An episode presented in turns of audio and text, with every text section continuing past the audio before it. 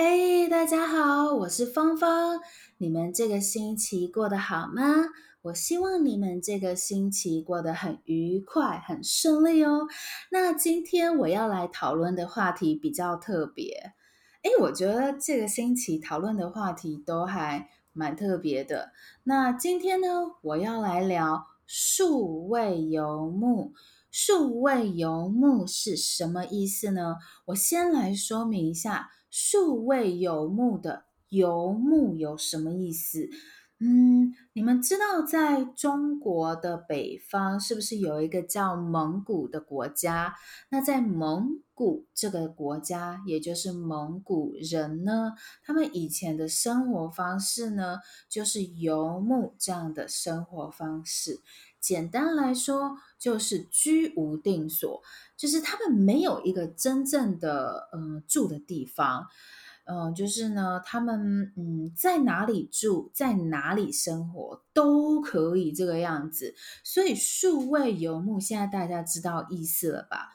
意思就是这个样子的人呢，他们的工作是在网络上的工作，然后他们没有一个固定居住的地方，可能啊、哦，这个月住英国，下个月住法国，然后呢，他打算，呃、嗯，可能明年要去德国，所以呢，他呢，他的生活没有一个，他的生活，他居住的地方呢，没有一个固定的地方，那他的工作呢？他怎么赚钱呢？就是在网络上完成。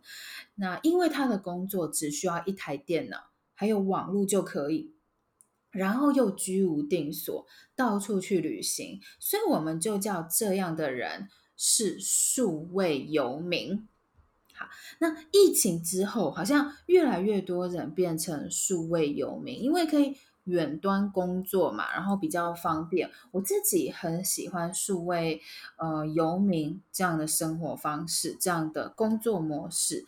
其实疫情刚开始的时候，我那个时候真的觉得，可能数位游牧、数位游民这样的工作模式真的会变成一个趋势。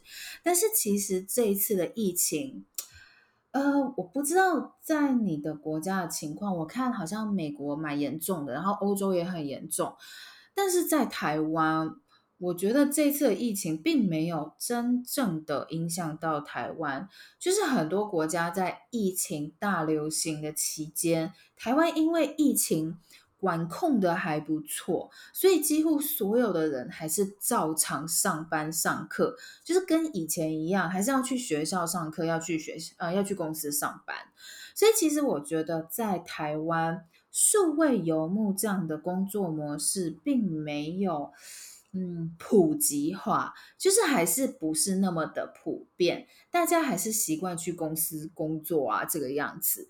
那疫情到现在，嗯，已经差不多结束了，对不对？我们的生活好像已经不再继续受到那个 COVID 病毒的影响了，所以我就很想要问你，你觉得？在你的国家，数位游牧这样的工作模式，在你的国家普遍吗？在你的国家有很多数位游民吗？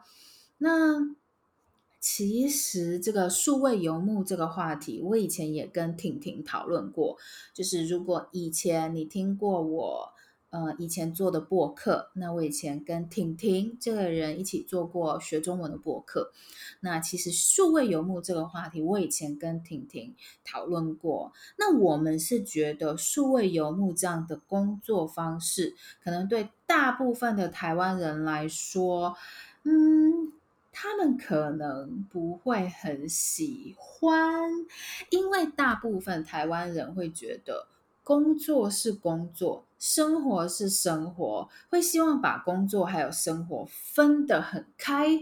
但是数位游民的话，基本上你的生活、旅行还有工作，好像是在一起的，就是在时间或者是空空间上面不会有一个很明显的区隔，呃，不会分得很开，不会分开。这样子，那这样的生活模式，我觉得好像也不是很受到台湾人的喜爱。然后婷婷她，我以前跟她聊天的时候，嗯，因为我其实在网络上工作已经差不多五年了。这几年我在台北租房子工作啊，我到加拿大玩了六个月，那个时候也继续呃网络上的工作。然后现在我搬家到了台湾的南部，我也是一样，就是一台电脑、一台笔电，加上稳定的网络，我就开始工作。